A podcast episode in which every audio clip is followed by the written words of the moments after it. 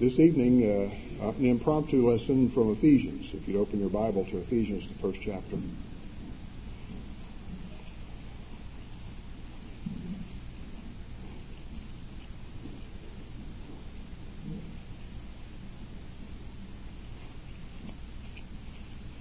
First chapter of Ephesians. I'd like for us to focus this evening on the passage it actually begins with verse 15, but on particular on the verse 18. That we might look at this as a as a kind of a starting point for this evening's lesson. It's very informative, I think, to look at the prayers that the Apostle Paul renders in his different letters to the different churches and the different groups of the church. To see the things that he prays for on their behalf to see the things that are tailored to their particular situation as he represents his concerns to them and, and praises them and gives them recognition for their faithfulness. And then quite often utters his desires before God to them so they might know where to go or where he thinks they should be going in their maturity. And that's particularly true here in the book of Ephesians. And I want to focus on the 18th verse of the first chapter. I pray that the eyes of your heart may be enlightened, so that you may know what is the hope of his calling, what are the riches of the glory of his inheritance in the saints, and what is the surpassing greatness of his power toward us who believe these are in accordance with the working of the strength of his might, which he brought about in Christ when he raised him from the dead and seated him at his right hand in the heavenly places, far above all rule and authority and power and dominion, and every name that is named, not only in this age, but in the one to come. And he put all things in subjection under his feet and gave him as head over all things to the church, which is his body, the fullness of him who fills all in all.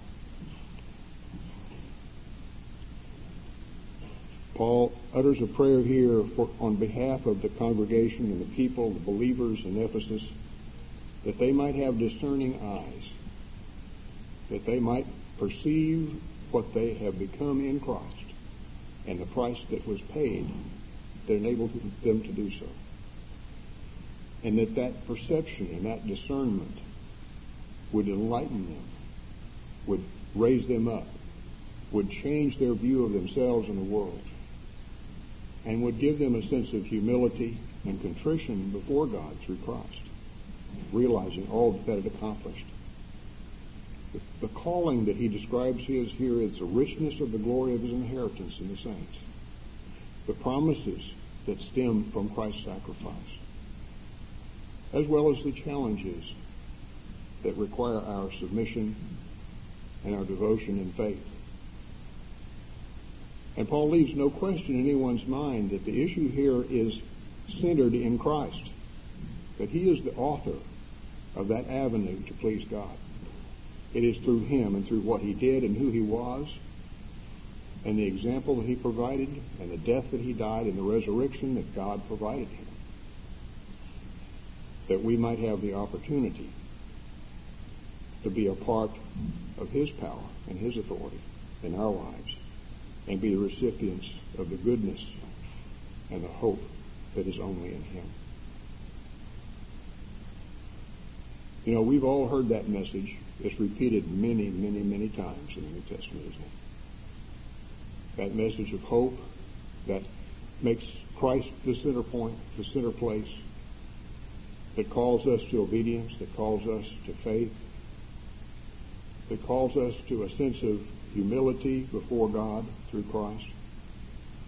That we might understand that how we survive the difficulties of life and how we survive the successes of life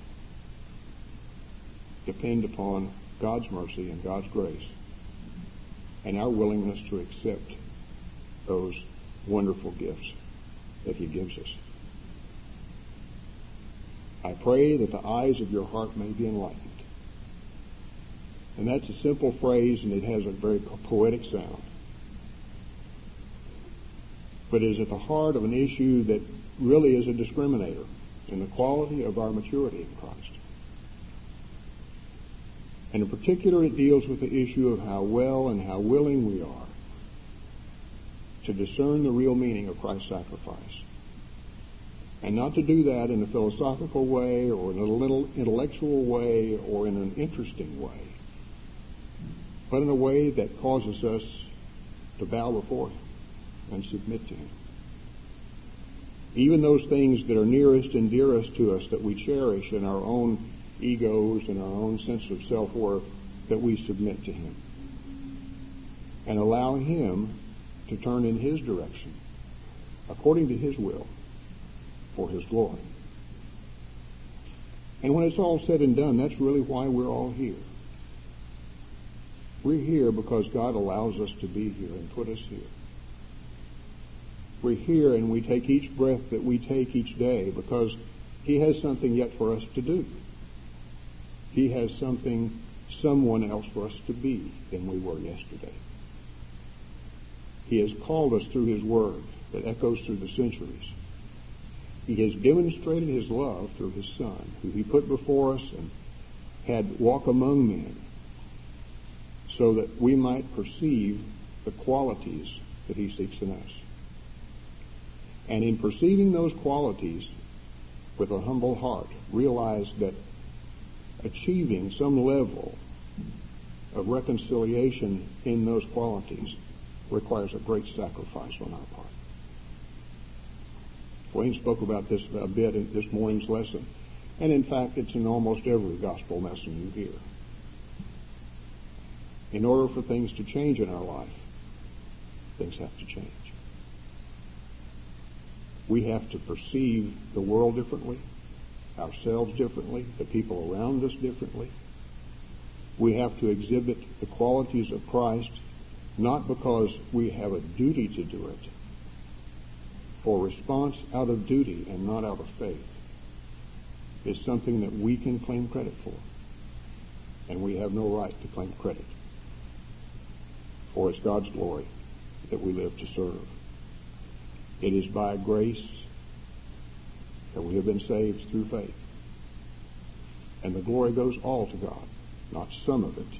We have not contributed to that. In fact, it is our nature, it is our character, it is our personality as human beings to rebel against it and to fight against it because it interferes with the things that humanity has defined as being the things that we really, really want to have. This issue of spiritual discernment, I think, is at the heart of most Christians' problems in, in realizing the blessings and having the kind of joy that was spoken about in Dwayne's lesson this morning. The scriptures are full of the issue.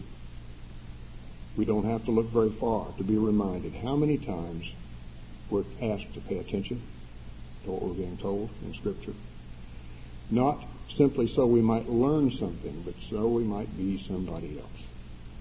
Somebody better than we were when we heard it. Somebody better than we thought we could be. Because the person that God promises to make us in His service will be someone quite different than the success that we might have pursued in our life. It may be painful to us because it will force us to put things aside that we cherished at one time, to change our priorities, to shift our attitudes about ourselves and about other people. But all that's a part of that discernment that distinguishes us from those of the world. In 1 Corinthians, the second chapter and the 14th verse, Paul echoes this idea. He says, But a natural man does not accept the things of the Spirit of God, for they are foolishness to him. And he cannot understand them because they're spiritually appraised, and therein lies the issue. We need to be spiritually minded in approaching God's Word, and we need to be hungry to know the spiritual message that it contains. Christ spoke in many ways and in parables to put a physical shell on a spiritual truth. And we need to go beyond just the story that's told and seek to find what we need to know that will enhance not only our obedience to Him, but our willingness to obey. Our willingness to submit because we have the, the quality of gratitude in our lives that acknowledge that we simply can't do this alone. We simply can't make it alone and not and please God. And to expect his blessings to be extended to us.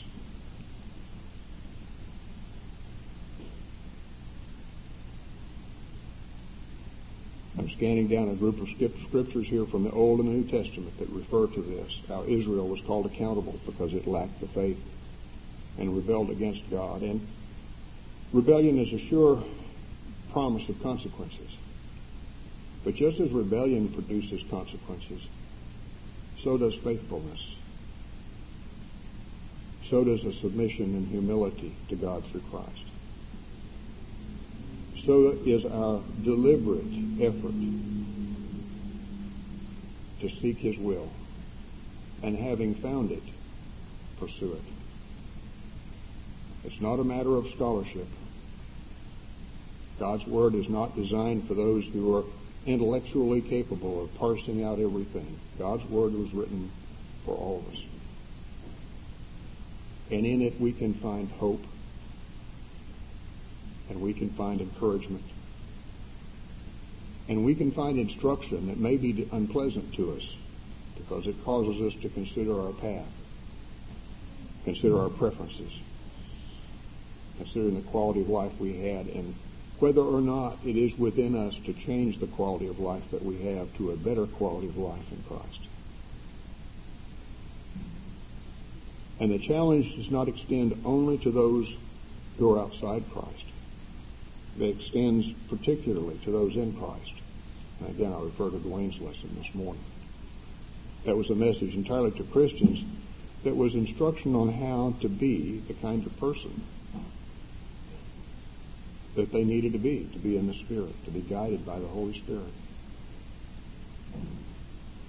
And so it is our challenge to remember those qualities.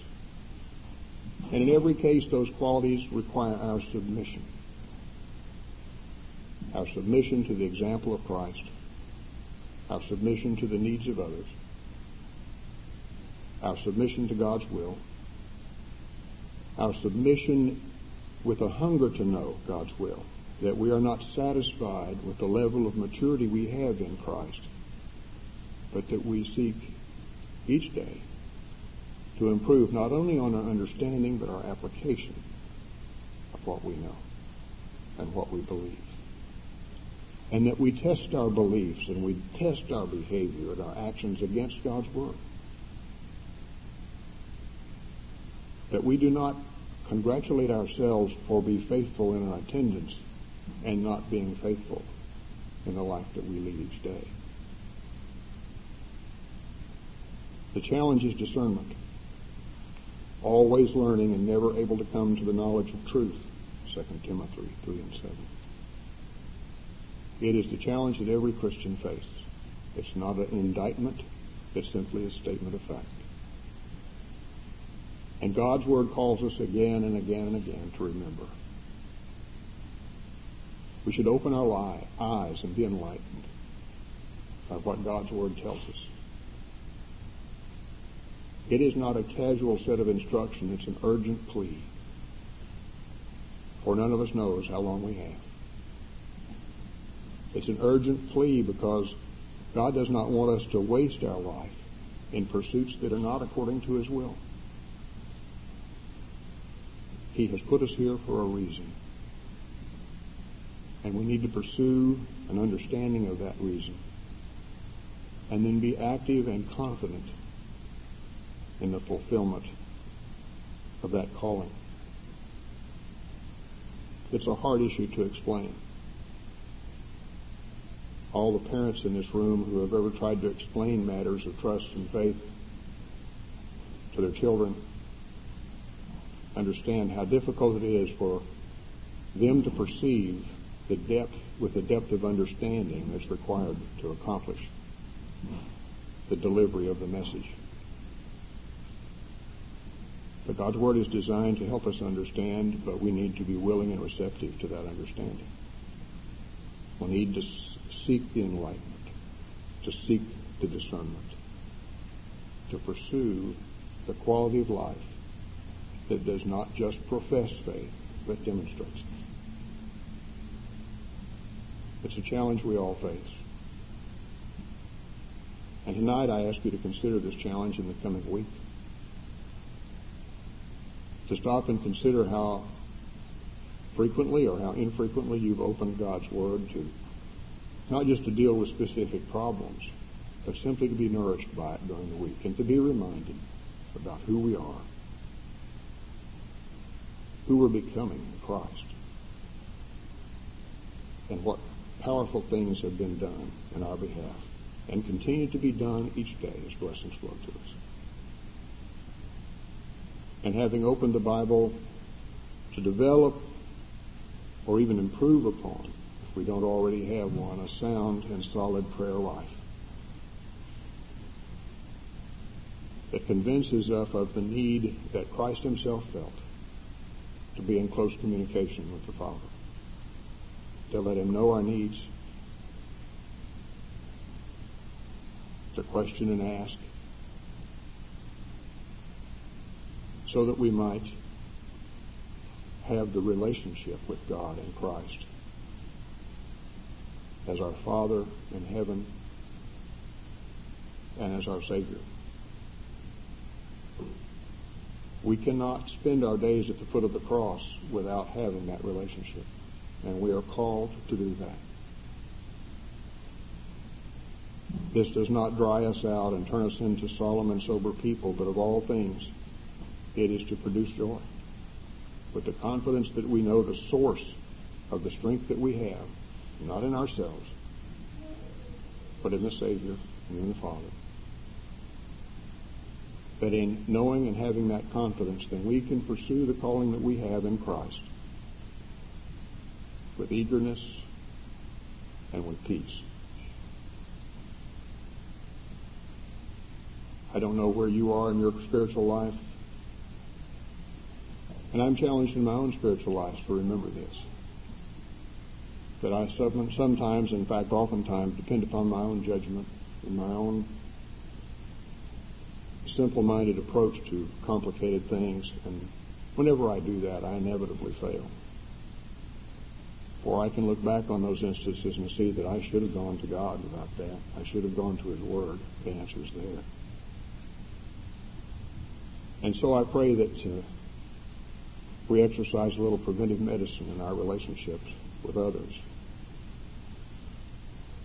by seeing the examples of Christ and going those in particular and looking at those that we might see how he was and who he was and his patience and his love and his kindness his humility, all those qualities that distinguish and discriminate us, as Dwayne said this morning, from the rest of the world. Because by our fruits we are known. And it should be our earnest and sincere desire and deepest humility before God to grow and mature in our faith each day not as a sense of duty, but a sense of gratitude and humility for the great gifts that have been given us. I, I think most, if not all of us here, are, are Christians tonight. And I encourage you, as Christians, to be conscious stewards of your faith in ways that you have not been before. For we are called to mature, and that means we're called to change and, and come closer and closer to the goal that is set before us. If we're not moving in the, toward that direction, we're moving away from it. It's not a casual thing. Our lives depend upon it, and even more than our lives, the lives of those that will not be influenced if we have not in, become involved in their life and in our life and know who we are and the kinds of things we value and the priorities that we set. If we don't plant the seeds, then there's a whole pyramid of things that might have been done in God's name through others that will not be done through our stewardship. That should be a positive challenge to each other. To know that it's not just about us. It's about our stewardship of the blessings that we have in God through Christ.